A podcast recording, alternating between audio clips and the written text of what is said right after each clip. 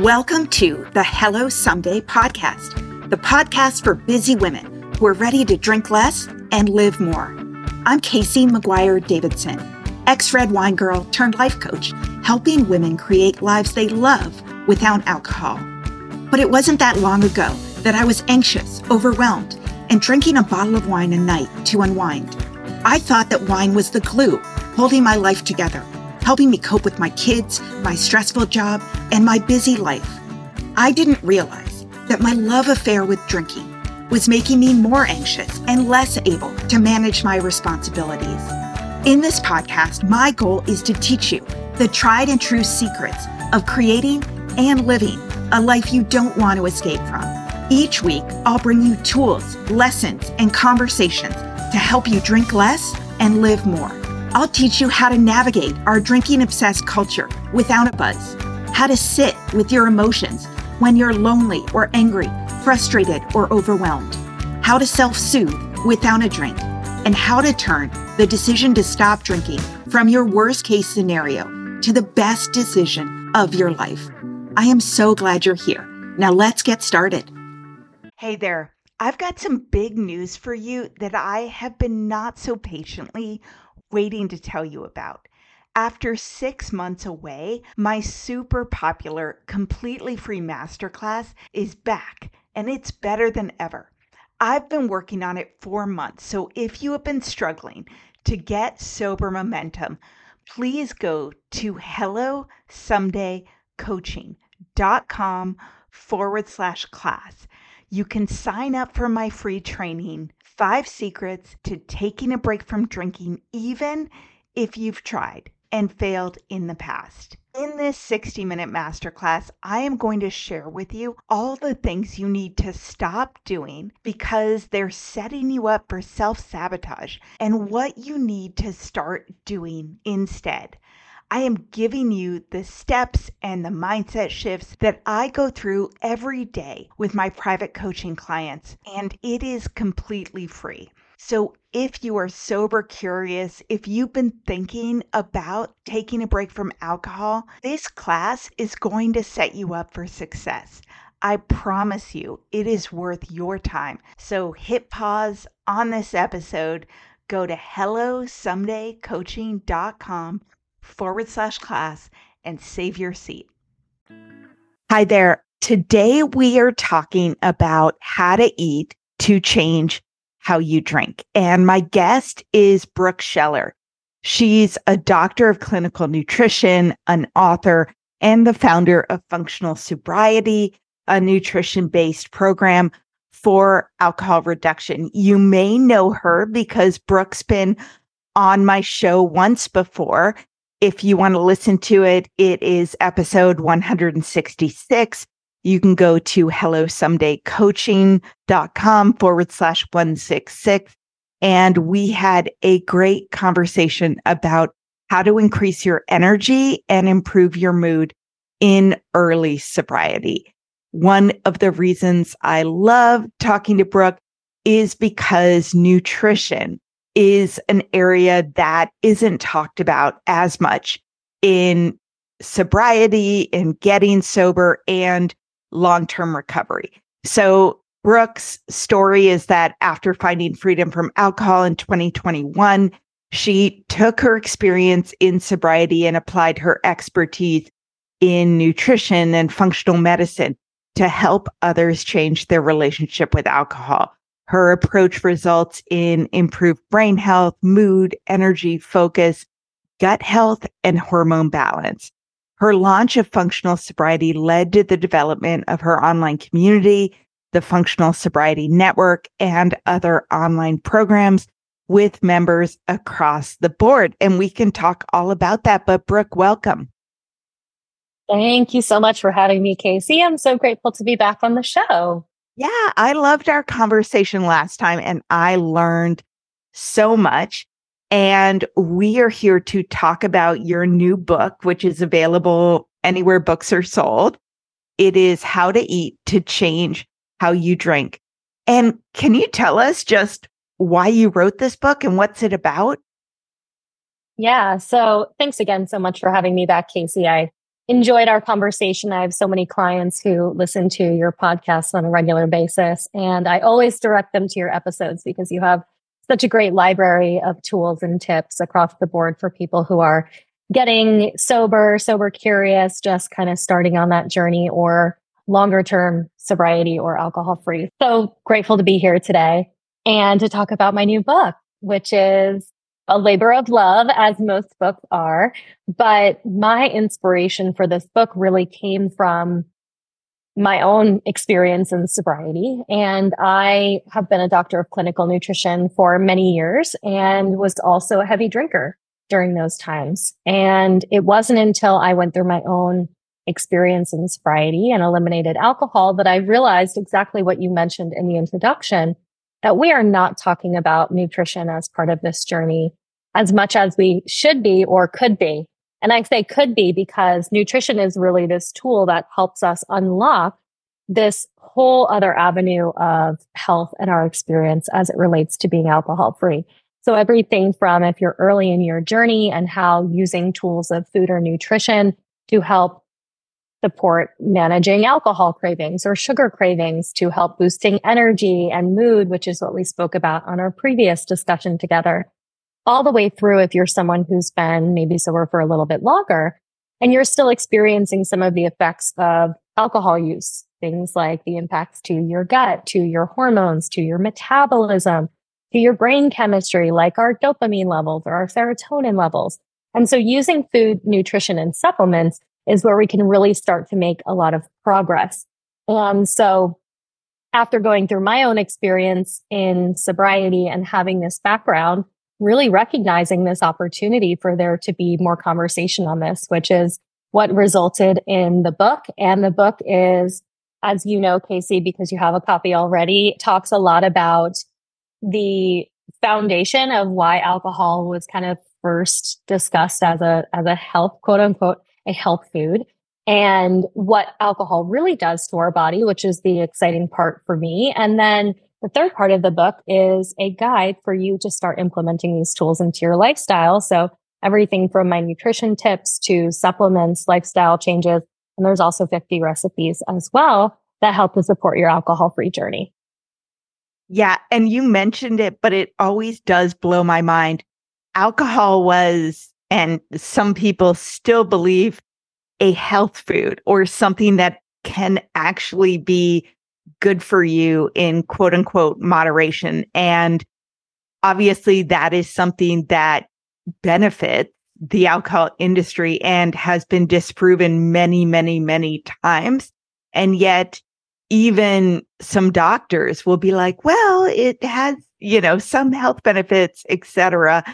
I talk about this a lot, but can you talk about why that's not true? Yeah, a lot of the early research on alcohol as a health food, quote unquote health food, is around the research around the Mediterranean diet. So a lot of that comes from the research done in the early 2000s that came out to say that those living in the Mediterranean regions who have these diets that are very rich in foods, unprocessed foods like vegetables, whole grains, fish, healthy fats like olive oil, when they consume a glass of red wine, it's not necessarily as problematic as maybe the American diet, where we're eating a lot of processed foods, a lot of fried foods, and then we're drinking large amounts of alcohol on top of it, right? So we took, we take these studies, and this is where the marketing and the, the industry gets really involved, right? Because you could take a line from a study and say, oh, look, here's this positive thing. Let's run with that. Right. And what, what we did is the media takes that, the news takes that and says, Hey, this new research study that came out and showed that, you know, alcohol maybe has this reduced risk of cardiovascular disease without really talking about the full picture. There's more complexity and details and nuance to these types of studies.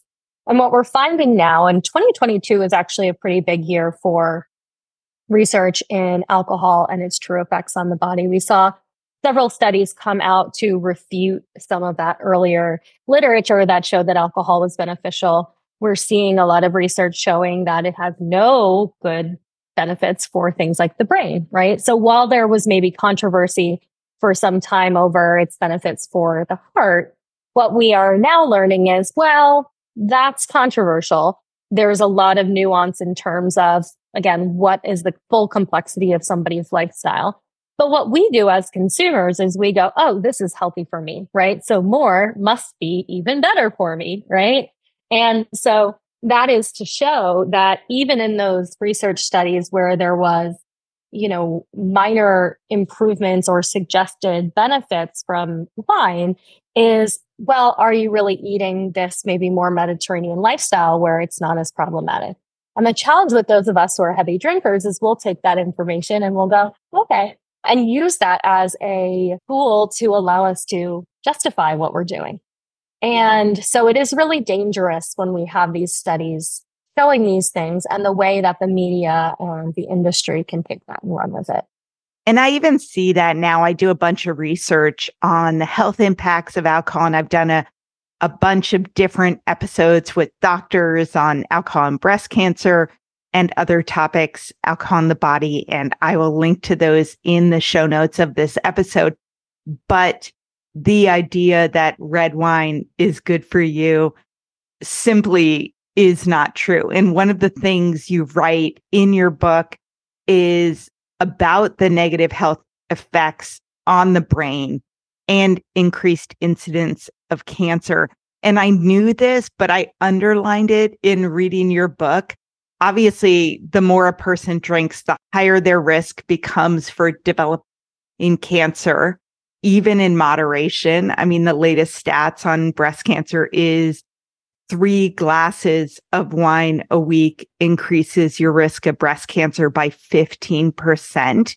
And any drink above that increases your risk for, of breast cancer for another 10%. But also cancers of the head and neck, esophagus, liver, breast, colon, all those things, which is not to say that I didn't drink a ton. And I know sometimes, you know, we all do things that aren't good for us. We sit there and are like, that's a future risk that I may or may not incur, but it is not that compelling to me at the moment. It's more yeah, that's now. Future, that's future Casey's problem, right? Right. Exactly. Although I have to say that when I was finally ready to stop drinking, I felt like I was gonna screw up, you know, my marriage and my kids and my life, but also my health. And I was sitting there like, there is going to be no way to spin this if I have an issue with my liver. I knew it was impacting my mental health and cancer as well. But the one thing that that you wrote that I wanted to call out is you talk about alcohol and the byproduct of alcohol meta- metabolism on your body is a class one carcinogen, aka they are known to cause cancer. And a class one carcinogen also includes substances like arsenic, asbestos, tobacco, and radiation. I mean, the fact that those asbestos, you know, is included, arsenic in the same category mm-hmm. of alcohol. The fact that we drink it is insane. Yeah. And I like to make that comparison and show you the other things that are in that class one carcinogen list because I think we can hear that and go, okay, yeah, yeah, yeah, that sounds all well and good. But when you compare it to things like tobacco, even, right? Which so many people are still smoking, but would we ever look at someone who smokes moderately, quote unquote, and say that that is healthy? Yeah. No, we would say that that's still a risk factor. Similarly with asbestos or arsenic, would you have little bits of arsenic and say, well, maybe that's potentially beneficial for our health? Not necessarily, right? And so I like to give the example of what else is in that category because it makes it really tangible for people. We know these things are problematic we know that not only alcohol, if you look at that class one carcinogen list, not only is alcohol on that list, but also the acetaldehyde, which is the, the byproduct, the breakdown of, of alcohol in our system. And so that's an important thing to point out too, is that there's such a conversation today in people who are still drinking, who, you know, are looking to make healthier options. And I'll use again healthier in quotes there because I call this the vodka club theory, right? That if we can drink the better for us alcohol, like red wine that has these potential benefits, or, you know, that maybe the problem with alcohol is that there's a lot of sugar, there's a lot of carbs with it. So if you have clear, something clear, that that's better for you. And it's really not about that. It's not about what the flavor for your fare is. It's what it's the alcohol itself, which is the problematic component. So unfortunately, and I like to explain it in this way. And, and I brought this up to someone was probably about a year ago. And she was like, you need to share about this because this really changes the frame, my frame of, of view anyhow, which is that the reason why we get drunk, the feeling that we get from alcohol is because we're poisoning our nervous system. That feeling, that, you know, loopiness that we get with being drunk or that feeling that helps us fall asleep, that is us poisoning our nervous system. And so when we think about it in that way, it changes the frame of, well, what am I doing when I'm consuming alcohol? I'm poisoning myself. And that effect that I'm feeling is actually my body being affected by this poison. Mm-hmm. And the other thing that I want to point out to you as we're talking about the health risks and everything is that this can all be really scary and overwhelming, especially if we have heavy alcohol use history. Well, shoot, maybe I've increased my cancer risk. Maybe I've increased my risk of these other health effects. But the most important thing to know is that when we discontinue alcohol, we can heal our bodies. But this is where nutrition and supplementation and lifestyle changes, that's where all of this becomes key, right? Because uh, we may have damage or effects of alcohol within our body, but we also have tools like through food and nutrition to heal the body from that. And that's where the really important piece comes in for me that we can do all these things and, you know, beat ourselves up for it, but really we can take action and empower ourselves with this information so that we can start to heal. Yeah, absolutely. And I think that so many of us, and I, I see this with, Uh, you know, back a few years ago when I was in corporate, so many women I knew were doing these detoxes or talking about cutting out sugar or carbs or gluten and yet still drinking. And, you know, I didn't want to hear it at the time, but the absolute best thing you could possibly do for your health is to remove alcohol before, you know, before a lot of other things we do, like juice cleanses or whatever it is, you know? Yes. And especially if you're drinking higher amounts that I always tell people because the, the question always comes up, well, how much is really bad for me, right? Like after which point now you pointed out some really important things, Casey, like anything over three glasses. Now we're seeing with increased risk. Those things are really tangible for people, but it's also something that I share with people is if you have a health goal or a health concern of any kind, regardless of what it is, whether that is you know, you want to achieve a healthier weight. You want to balance your hormones. You want to improve digestion. You have familial risk of cancer. You have headaches. You have joint pain. You have acne. You have skin issues, whatever that might be.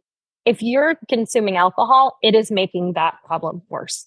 Right. Mm-hmm. And so we could do all the juice cleanses in the world. We could do, take all of the supplements. We can try to incorporate all of these other things, but the alcohol is setting us back really far, right? Again, mm-hmm. think about it this way. We're putting this poison into our body by choice, yeah. mind you, right? So mm-hmm. this is something that if we take that piece away, we can actually allow our bodies to heal and we can start to have more progress in those health goals that we have. Yeah, absolutely. And I think the other thing to remember is I mean, I didn't realize this until I stopped drinking and I realized it within 30 days, 40 days, 50 days. And I always encourage people to start with taking a longer break from alcohol. I recommend 100 days, but even 50 would be enough to realize it. I did not realize how shitty alcohol was making me feel until I removed it. And obviously, I knew that hangovers made me feel incredibly shitty. I mean, there's nothing worse than feeling like your brain is just pounding and your stomach's upset. But even beyond that, on the days I didn't drink, when I got away from alcohol, I was like, oh my God, is this how healthy feels? Like it was crazy. and I was working out and I was trying to, you know, eat better things, you know, like mm-hmm. it, it was crazy. So I encourage anyone listening to remove alcohol and see how good you feel. But then let's talk about what else you can do with nutrition to make yourself feel even better and also to make it easier to not drink. Yeah, and that's where the tools can really come into play. I, I, believe that it takes anywhere between two to six months for the body to rebalance after alcohol use, which to your point, Casey, oftentimes 30 days isn't even really enough for you to experience more clarity. For me, it took probably three months for my brain to really clear and my body and my mind to start to rebalance. And that is a difficult time. Those early days, those first couple of months, those first couple of weeks, there's so much shifting, not only in our body, but also in our environment and triggers that are coming in from the outside. And, you know, there's, there's a lot of things that we do from a mental health perspective, we're doing a lot of things maybe to connect with community, or we are meeting with a therapist, or we're trying a program, an online program, or AA, for example. But what's really important for me, and one of the things that I think is really exciting, is utilizing nutrition in the early days can really help you overcome some of those challenges and triggers. There's a couple of things that I recommend for that. One of them is focusing on lots of protein at every single meal. And you know this, that is one of my big recommendations, Casey. But the reason why is because alcohol has a very significant effect on our body's blood sugar levels. Mm-hmm. And what that means is our blood sugar is essentially our body's fuel. Our blood glucose is our body's fuel. And when we are drinking on a regular basis, we have tendencies toward hypoglycemia, which is, which means that we drop into these states of low blood sugar and anytime we hit these states of low blood sugar, that manifests as a craving for sugar, for carbs, or for alcohol. And so when we are drinking on a frequent basis, we have these kind of more than normal drops into low blood sugar. Those states of low blood sugar are going to make it really, really hard for us to say no to a drink or to something like sugar because our body actually needs it for fuel. It, we get into that state of being literally hangry, what we talk about hanger. And we need something in order to increase that blood sugar back up so that we feel better, that we feel more balanced, we feel more energy, and we're not feeling like we're going to chew someone's arm off. And it's really important that you consume protein at every single meal and snack, starting with breakfast. And if you're someone who's not eating breakfast, it's time to start eating breakfast, something high in protein. So eggs or protein shake, something along those lines. This is actually going to set you up for success later in the day so that when you hit maybe a triggering time or you hit a point of high stress, if you are hitting that point of stress and you're in a low blood sugar state, it's going to make it really hard to say no to a drink. Yeah. And this is important because it is not just about willpower. And I'm going to emphasize that again. It is not just about willpower. It is not that you don't have the willpower to say no. It is not that you're not strong enough to do this. It is that your body goes into a physiological state where it needs sugar or something to increase that blood sugar level. So pro- lots of protein, having something to eat every three to four hours is going to be key. And I make this suggestion to every single one of my clients that every single day you should be having an afternoon snack between the hours of 3 to 5 p.m. 5 p.m. is a big trigger time for most people. And if you go into that time of day without having something to eat prior to that, it is going to make it much, much harder for you to say no to a drink. A hundred percent. I mean, I suggest that clients obviously prep their snack in advance, especially if they're going to the office, but set an alarm to eat. Do mm-hmm. not drive home from the office or going to trying to, you know, cook dinner when you're starving with your kids around and you're going to want to drink, right? It's also you know, end of day is the time when, you know, decision fatigue sets in And so I used to always, when I was in early sobriety, I still do it now, but, you know, bring to the office some kind of snack that had some protein in it. When I was drinking, I used alcohol to calm my mind, to relieve anxiety, and to sleep well at the end of a busy day. I didn't know that alcohol actually spiked my stress hormone, increased anxiety, and as little as one glass of wine a night reduced my sleep quality by 24%. I was really excited to find Tanasi, a better way to find calm, rest, relief, and to reduce inflammation. Tanasi creates the highest quality, scientifically validated CBD and hemp extract products. Tanasi's formula includes a unique combination of CBD and CBDA in every dose, which is two times more effective than just CBD alone. So, if you want to create a sense of calm, to calm your mind, to relax before bed for a great night of sleep, try Tanasi. Tanasi's being really generous with our listeners. You can go to tanasi.com and use code HELLO to get 25% off at checkout right now. That's T A N A S I dot com to get 25% off your first order with the promo code HELLO and get ready to sleep well. Oh my gosh. Can we talk about perimenopause, menopause, and postmenopause for a minute? I am 48, so if you're going through it, I'm right there with you. I mean, hot flashes and night sweats racing thoughts, the low moods, the poor sleep. It is not cool. And that's why I was really excited to find a supplement called Hormone Harmony by Happy Mammoth.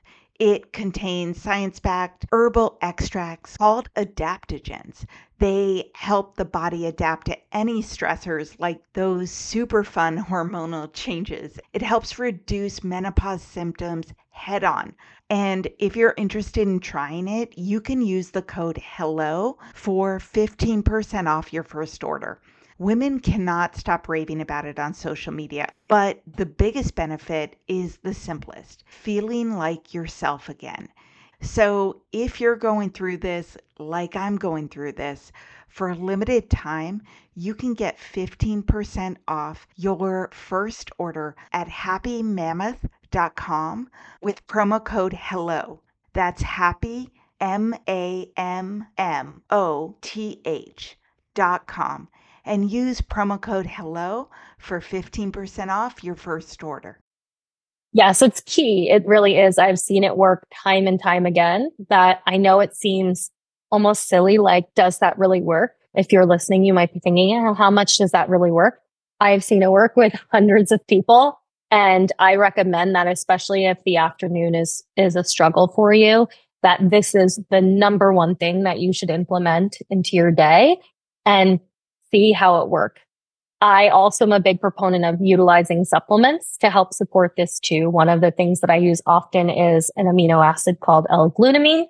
It's included in my supplement packs, which we have customized functional sobriety supplement packs that make it nice and easy for you to implement supplements into your sober and sober curious life.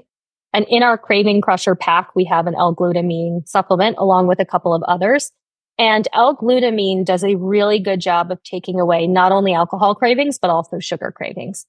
So I oftentimes will put my clients on a um, this craving crusher supplement, a combination of a few different supplements that they can take during that trigger time. So if it's the afternoon is the hardest time for you, you can take those supplements and it's going to also help make it a little bit easier for you to say no and to move on beyond taking the drink at that time. So how does L-glutamine work? So L-glutamine is a supplement that helps with stabilizing our body, body's blood sugar response.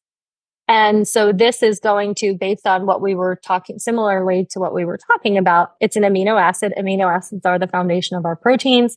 That is going to help in a couple of ways. One of them being that it's a proponent of protein. It is also what helps our body produce serotonin.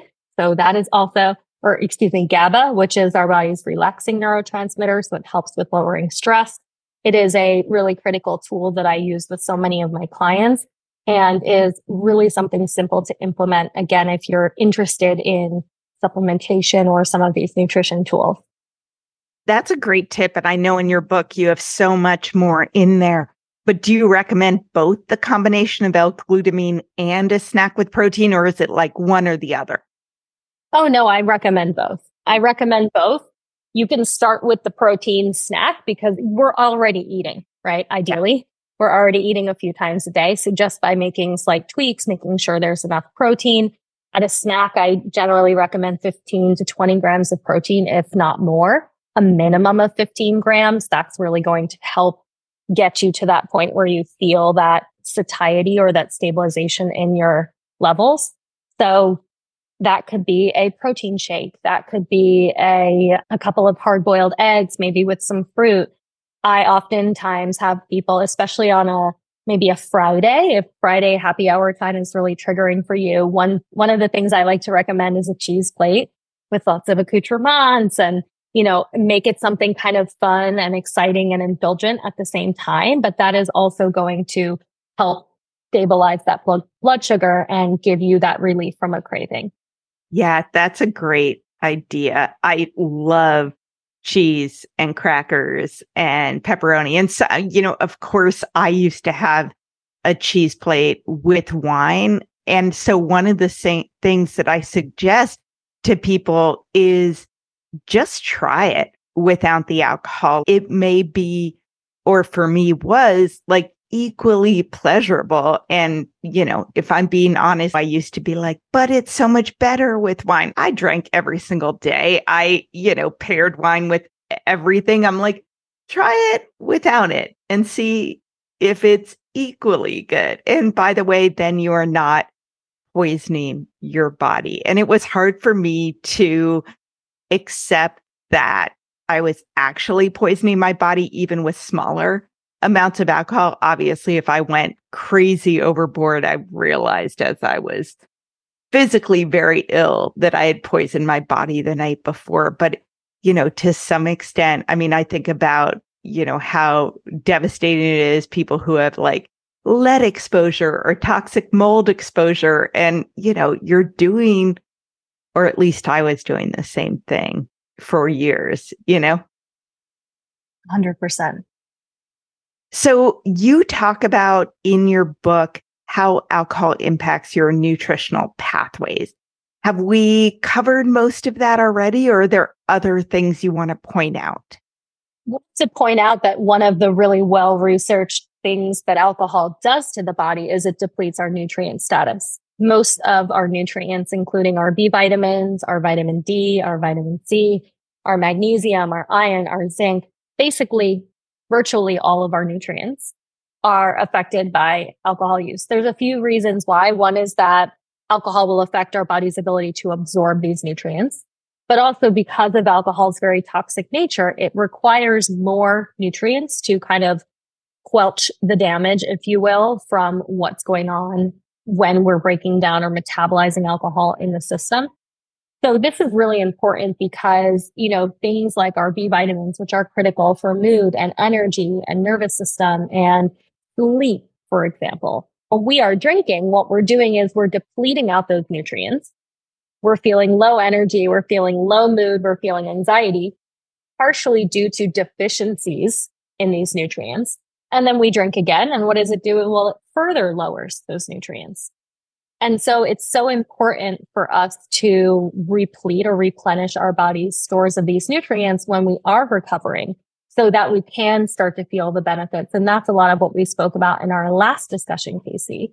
You know, yeah. when it comes to something like energy, for example, well, if you've quit drinking alcohol and you feel super low energy, that's telling me that your body is deficient in something and that there's more that can be done from a nutrition or supplemental perspective in order to get your body back to its regular state, back to equilibrium. Yeah. Yeah. Absolutely. One of the things that you talk about in your book is your personal drinking archetype. And I hadn't heard that before. Can you tell us about that? Yes. So I developed the drinking archetypes based on working with clients and just seeing a little bit more of a need to talk about the biochemistry in these different types of people who have a history of drinking. And the three drinking archetypes, which you can learn much more about in the book, but there are three drinking, there's technically four, but we talk about these kind of three drinking archetypes, which are the social, the stress drinker, and the habitual drinker. And the social drinker is kind of what inspired me to create these archetypes. Partially because as you and I know, Casey, as people who were maybe heavier drinkers, maybe more in the habitual drinker category where we were drinking most days, if not every day, there is still this category of people that fall into what we call this gray area drinking that don't necessarily identify as having a alcohol problem, but they are still unhappy with their relationship with alcohol as it stands today. So the social drinker is someone who comes to me and says, well, I don't know if I need to get sober because I don't, I'm not addicted. I don't need it every single day. In fact, I could go a month without it. I could go two months without it. But as soon as I have that first drink, I can't stop. Right. Mm-hmm. and maybe in these social settings, they're really struggling with saying no to a drink or they end up going into these social settings wanting to have one drink and they end up with a massive hangover the next day and they feel like crap. And so this kind of more dynamic look at drinking patterns and drinking behaviors was important to me so that when I created my recommendations through nutrition or supplements, for example, that there would be actionable pieces for people depending on where they're at in their archetype or what type of archetype they are. And the stress drinker kind of again came about because there's really this, I think, in between piece between someone who's drinking maybe most or every day, but more often than someone who's just drinking socially. And these people are often drinking because of stress triggers. And so with these different categories, there's these different kind of nutrition recommendations, if you will, that can be made to support these people based on where they're at in their drinking behaviors. Yeah. And as I was reading the different archetypes, I mean, I absolutely was the habitual drinker. And you wrote about how the habitual drinker may have begun their drinking as a social drinker, transitioned to a stress drinker, and then noticed it's harder and harder for them to go through their days without the support of alcohol. I definitely drank daily or almost daily, as you write about. And you said it finds it difficult to go more than a few days in a row without alcohol and typically drink in all situations, social stress, boredom, habit. And that is definitely where I was. And obviously, I think I was always kind of a daily drinker. It's sort of what I thought adults did, you know, but I certainly wasn't always a bottle of wine a night drinker. That definitely built up over time. The one thing I like that you wrote, and it, I feel like in mass media, in popular culture, it is not discussed enough you said, I'll say it many times to remind you alcohol is an addictive substance. If we continue consuming it, we will become addicted to it. The more we fuel our body with alcohol, the more our body adapts to needing alcohol to sustain normal function. And I just feel like you can't say it enough times. It is the substance. Anyone who drinks often enough, whether it because they happen to be in a big drinking family or you know no no blame but for me i played rugby in college. Drinking was a huge part of the culture. And then i was in my early 20s and we all went out and drank. And you know anyone who consumes it enough will go down the road of becoming addicted to it. And like you say it's your body adapting to need alcohol to sustain normal function. Yeah, it's important for us to continue reiterating that to those who listen because for so many, especially early on in this process, we feel like it's a moral failing We feel like we've done something wrong, that we are bad, that, you know, there's whether or not you have addiction in your family is completely aside, you know, an aside. And something I talk about in the book too, I, I get into the genealogy a little bit, if you will, or, or touch on the surface of that very dense conversation. But, you know, when we think about alcoholism, quote unquote, in the family, there's still a big question mark around how much of that is genetic and how much of that is environmental. And I say that and feel very strongly about that because from a scientific standpoint, there are tons of genes that are associated with developing an alcohol use disorder. It is not that there is one gene that gets passed down. And if you have this gene or don't have this gene, then either you will have an alcohol use disorder or you won't have an alcohol use disorder. It is that there are tons, tens, hundreds probably of genes that can be associated with the development of an alcohol use disorder.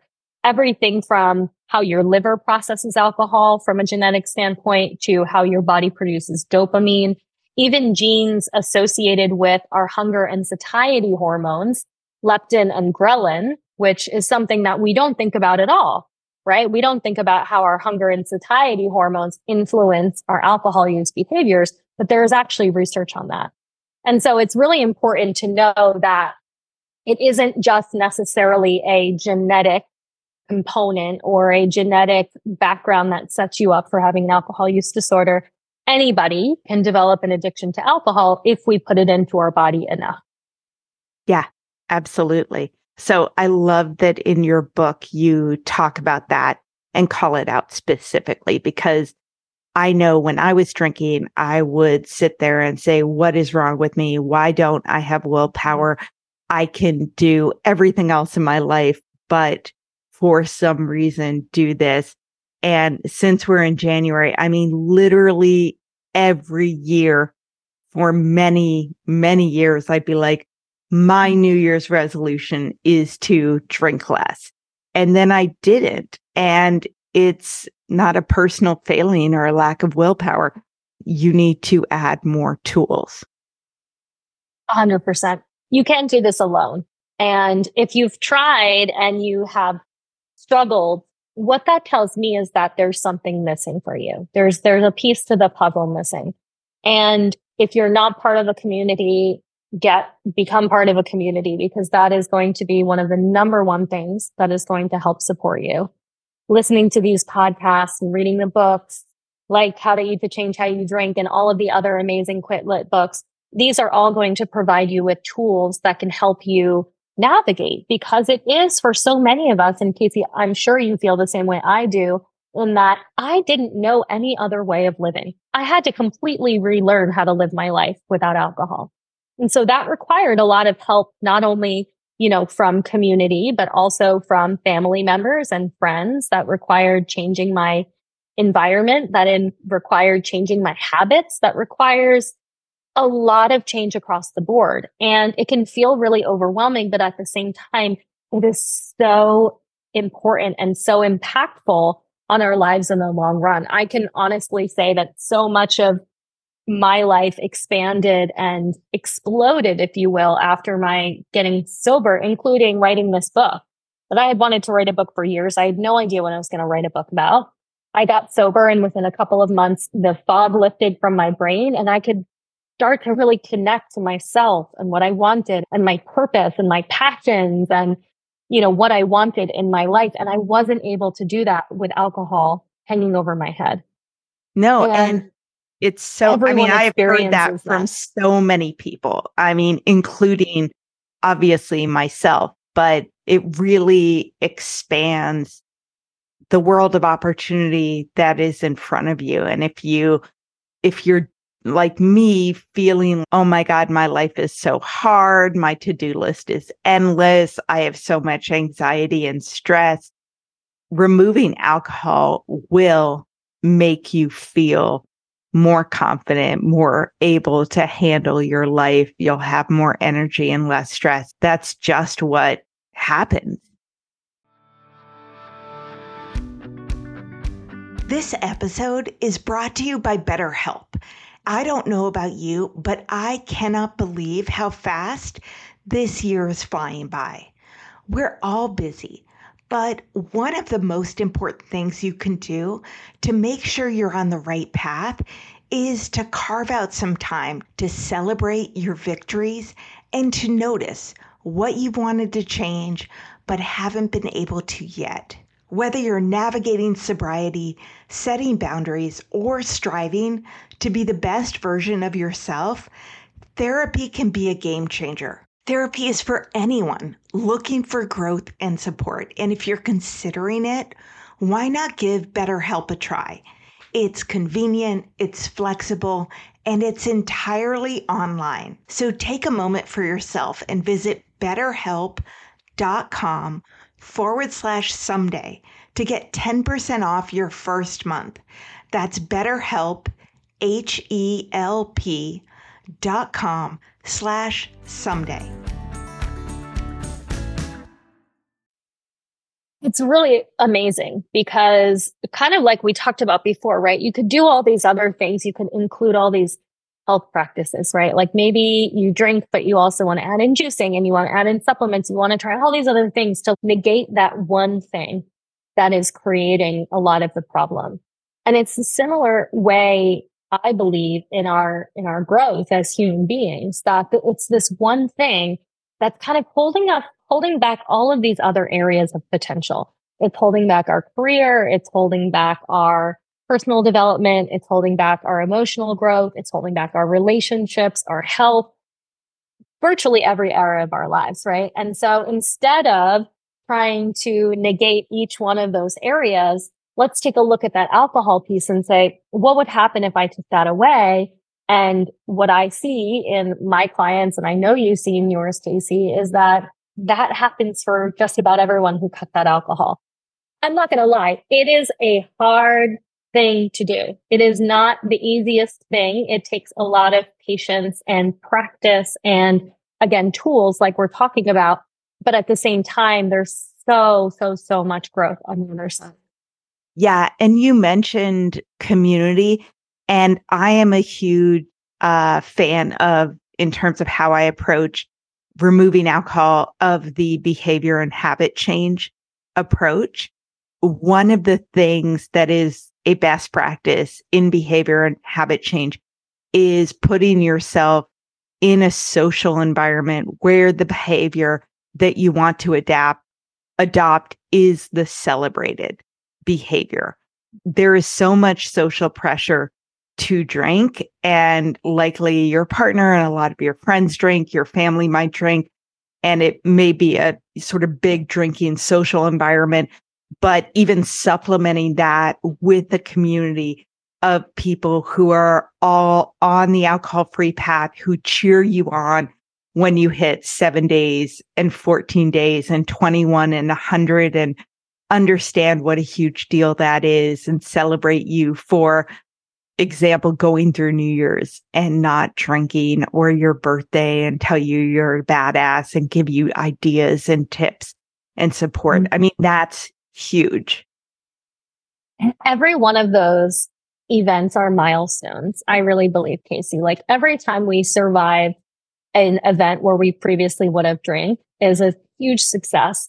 And what it is, is it's rewiring your brain. It's rewiring your brain to go, Oh, I don't need alcohol to be in this environment, or I don't need alcohol to celebrate my birthday or to be present on New Year's or at Christmas time or whatever that event might be that every single one boosts confidence. So yeah. just chunking it down for those little things. I know for me, when I first quit drinking in my first couple of weeks, I was worried about my birthday, which was eight months away. I was worried about my wedding, which was not even, I didn't even have a boyfriend at the time. Right. And I'm, I'm thinking about all these things that are so far away. And the reality is that by the time I got to my birthday, I was eight months sober. I, I was dealing with it completely differently right? So we just have to take a look at those things that are right in front of us, keep it in the mm-hmm. day, keep it in the week. And like you said, surrounding ourselves, I love that where this behavior is celebrated, mm-hmm. right? Finding those people who are going to cheer you on along the way are critical, critical, critical to your success for sure. Yeah. Absolutely. And I, you know, when you mentioned your birthday and your wedding, one of the things that very first thing I said to my sober coach on our first call, I was 16 days sober. I hadn't made it past four days for a long time, two weeks and forever, hadn't hit 30 days in two years since I was pregnant and get on the phone with my coach. And I was like, okay, here's what I'm worried about. I'm going to Italy and Croatia, and I'm a red wine girl with my family. I don't know how to do that. And she was like, okay, when is that? I was like, four months from now. And she was like, all right, let's talk about that in three and a half months, you know, like, and I did it and it was great. Parts were hard for sure. And I needed support. Mm-hmm. But I always look back on that trip and every picture of it and am so proud of myself and remembering all the things that I did and the things that I did not do that are amazing. So, yeah, those milestones, huge. I'm so glad you were able to survive Europe without alcohol because that yeah. gives a lot of people hope that those things are possible, that we don't have to go to Italy and drink. There are many, many other things to do in Italy that don't include having wine. And all of that changes, right? It, it evolves over time. It has to do with this idea called neuroplasticity, which is that our brain can actually rewire itself. So we're talking about habits and patterns uh, and things that we are used to doing. Our brain creates uh, an association, right? So go to this party equals drink, go to this restaurant equals drink. What we do is every time we go to restaurant and don't drink, we are strengthening that neural pathway that says, I don't need to have alcohol there, right? So it really is true scientifically. We are rewiring the brain in that way. And it is something that I think gives a lot of people hope to know that it changes over time and it's not as hard all is in those first couple of weeks or days or months. Yeah, absolutely. And you know, in my in my community right now that's attached to my course, someone posted and you know who was 60 days alcohol free and was just talking about she couldn't believe how differently she felt. Like, you know, depression has lifted and her energy is back and she's proud of herself and her cravings are less. And just seeing stuff like that makes me so incredibly happy because it doesn't take that long to feel better. Amazing. Beautiful. I love hearing that. I love hearing the success stories. Me too. Me too. Cause I know it and I believe it, but I know when I was drinking, I was like, yeah, yeah, yeah. You guys all say this, but I don't believe it. And of course, I hadn't made it past two weeks. So, you know, what I, what I found sucked about sobriety was actually withdrawal. sucked. Yeah. I know the last time we were on our call, you know, when you talk about eating 15 grams of protein and all that stuff, I was like, yeah, but give me examples. Give me examples. because mm-hmm. you know, I didn't mm-hmm. even know what that meant. Um, and I love that in your book you have recipes because it does, you know, it's easy to be like, okay, I need protein, but what does that look like and all the different mm-hmm. stuff? Can you tell me how you chose to include the recipes in your book and what are the key sort of pieces in those recipes that you're trying to incorporate? Yeah, so the recipes actually focus on a lot of the functional foods that I speak about throughout the book that are supporting healing the liver, healing the gut, healing the brain. The foods that I talk about as really being key to your recovery journey. So in there, yes, you're going to see a lot of um, high protein recipes, a lot of protein snacks. I actually just yesterday cooked up the magic protein bread, which is on in the snack section is delicious. It's three rest, three ingredients and it is super simple and super high in protein and shockingly bread has three ingredients. Well, it's not really a bread. You'll have to buy the book to okay. pick up the recipe. but you have the book, Casey, so you could check. I do. I'm going to try. Um, Yeah, it's just a handful of ingredients. It's super simple and really tasty. But a lot of the other ingredients, the mains, the side dishes, the breakfast, etc., they're incorporating a lot of my favorite functional foods. So things like beet, which are really beneficial for the liver. They are rich in B vitamins, are going to help replenish those B vitamin stores like we talked about. And they're also really good for helping oxygenation, especially mm-hmm. to the brain. So they help with blood flow to the brain. That gives us focus. That gives us mental clarity. That gives us lots of energy. We also focus on a lot of the cruciferous vegetables. So things in the category of broccoli, cauliflower, cabbage, kale, very, very healthy and beneficial for the liver and healing the liver and the body's natural detox pathways.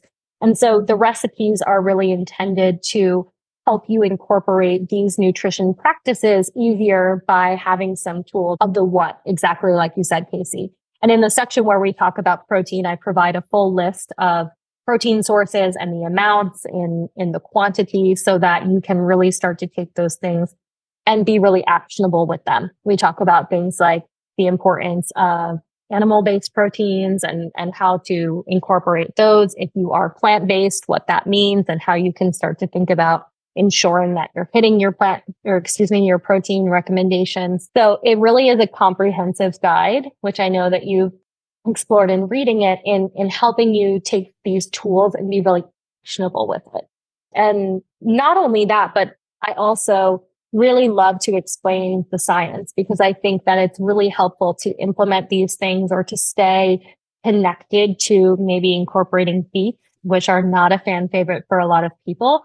But once people understand how important and how beneficial they can be, it changes their desirability to incorporate them. So we incorporate beets in a lot of recipes that are really approachable. So something like my borscht, which is a beet soup, which is basically like a chicken soup with beets in it. It's really tasty and it gives you a lot of those benefits. So my goal is to also be as approachable with these recipes as possible so that people can not have to worry about spending hours in the kitchen, three, re- three ingredients for a bread and, you know, call it a day.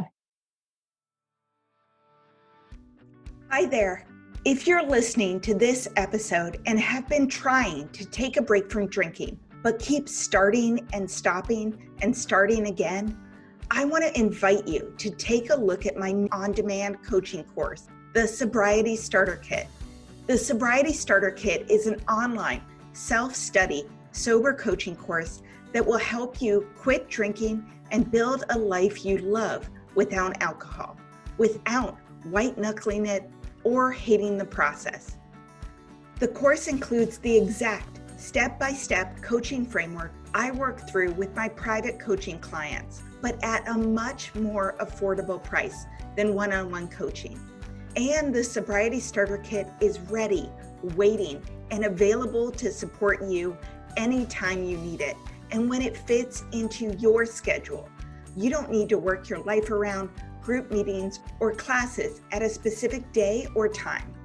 This course is not a 30 day challenge or a one day at a time approach. Instead, it's a step by step formula for changing your relationship with alcohol.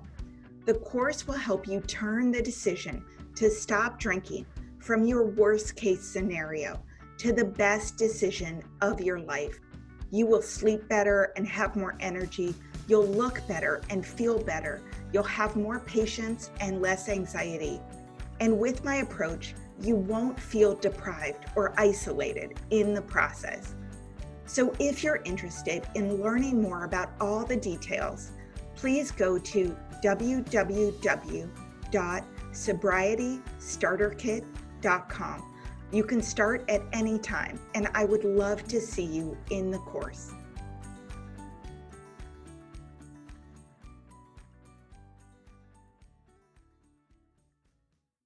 Yeah, that sounds great. And I do love like a beet salad with feta or whatever. I mean, I mm-hmm. always think that's really good. Of course, I never make it at home, but I can work on that. Yeah, I highly recommend beets at least a few times a week in recovery. Okay, very cool. Well, I know we're coming to the end of our time. So, do you want to share where people can find you, follow you, work with you, all that good stuff?